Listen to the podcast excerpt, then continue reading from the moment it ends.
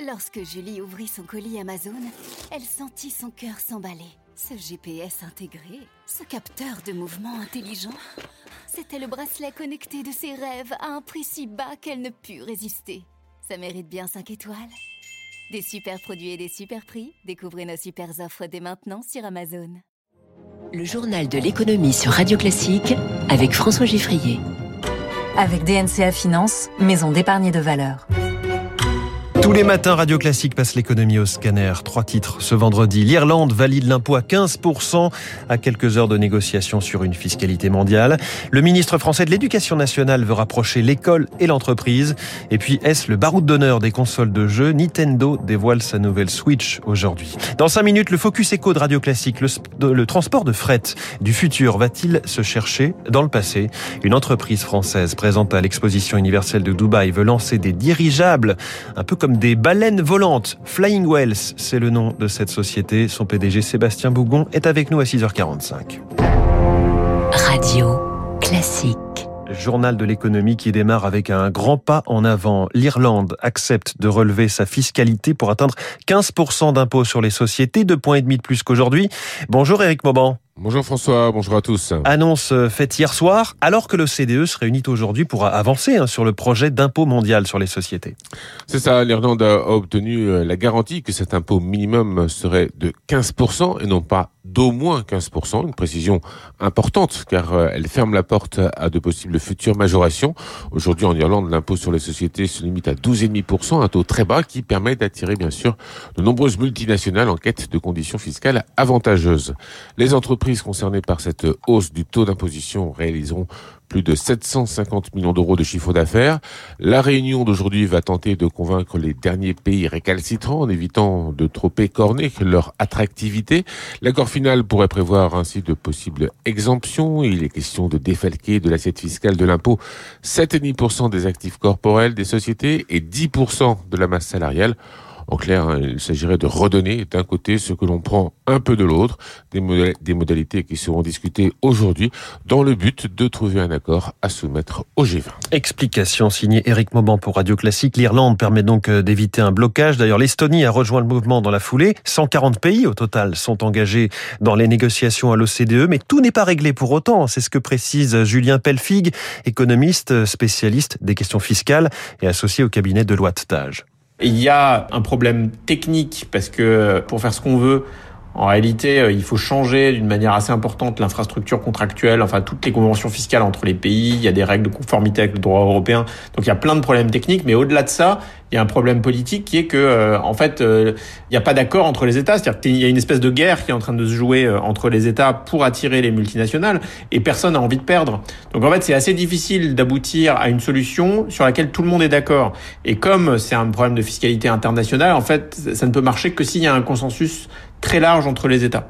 C'est ça le problème. Alors, est-ce que ça va accoucher d'une souris? Euh, bah, C'est possible. Oui. Euh, négociation forcément euh, précise et compliquée dans les heures qui viennent. Chaque pays veut limiter les pertes potentielles.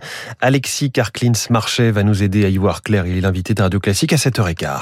On en parlait hier. Les États-Unis échappent à un défaut de paiement grâce à un accord au Congrès américain pour relever le plafond de la dette.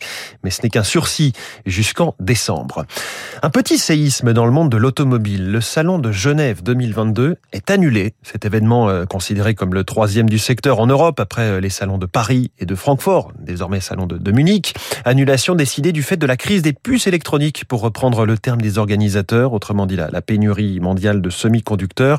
Les organisateurs qui reconnaissent que de nombreuses marques ne sont pas en mesure de s'engager à participer à une foire professionnelle. Mauvaise année aussi, très mauvaise pour la récolte en Champagne. Une demi-vendange, selon le syndicat général des vignerons de la Champagne, et ce en raison du gel du printemps, de la grêle et du mildiou.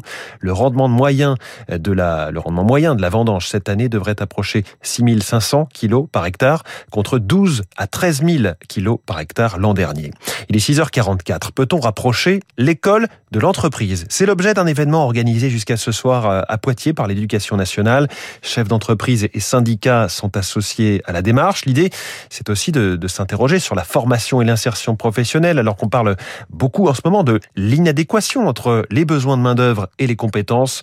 Le défi est de donner aux élèves dès la quatrième une connaissance plus concrète et incarnée des métiers et de l'entreprise. Émilie Vallès. Le gouvernement veut instaurer plus de stages pour les élèves, mais aussi pour les professeurs, et mieux relier les cours d'économie à l'actualité.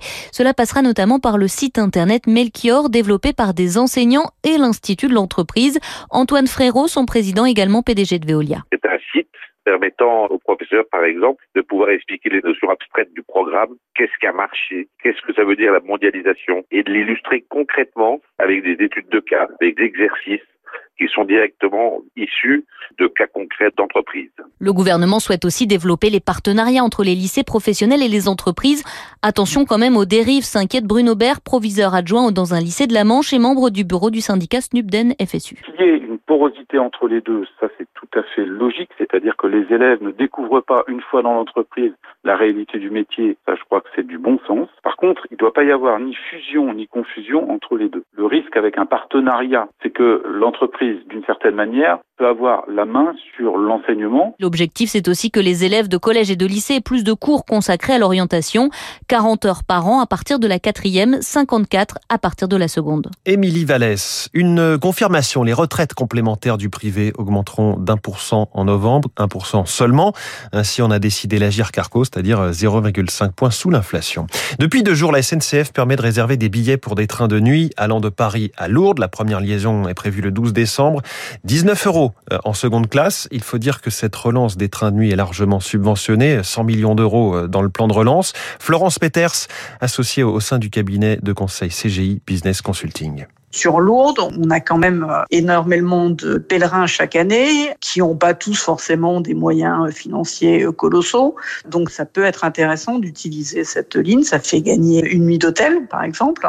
Là, ça permet d'être à pied d'œuvre à Lourdes de bon matin en n'ayant pas perdu de temps et en ayant une nuit pour 19 euros. Donc je pense que le critère du prix, il est extrêmement important. Florence Peters. Et puis ce vendredi sort la nouvelle console de jeu Switch de Nintendo, une redéfinition de la précédente Switch, avec un meilleur écran, une meilleure mémoire, rien de révolutionnaire, d'autant que l'avenir de ce type de console s'assombrit. Hein. C'est ce que dit François Barrault, président de l'IDAT DigiWorld, ancien patron de British Telecom la PSX, la Xbox et la Switch ont encore de beaux jours. Mais il va y avoir une montée inéluctable du cloud gaming, surtout en 2023. Et je pense que cette génération de consoles risque d'être bien la dernière, sauf s'ils innovent. Les constructeurs de télé, aujourd'hui, ils préparent un certain nombre d'annonces pour avoir tous les processeurs dans la télé. Et finalement, la console sera uniquement une manette. Donc, vous allez voir dans les deux prochaines années les télés intelligentes qui vont intégrer Netflix, la télévision, les mails, euh, YouTube et tous les jeux. Les jeux vont être sur la télé. Voilà, bientôt plus de consoles à l'ancienne. Les marchés financiers à Tokyo, le Nikkei est en ce moment en forte hausse, plus 1,78%. Hier soir à Wall Street, Dow Jones a progressé de 0,98% et le Nasdaq d'1,05%. Il est 6h40.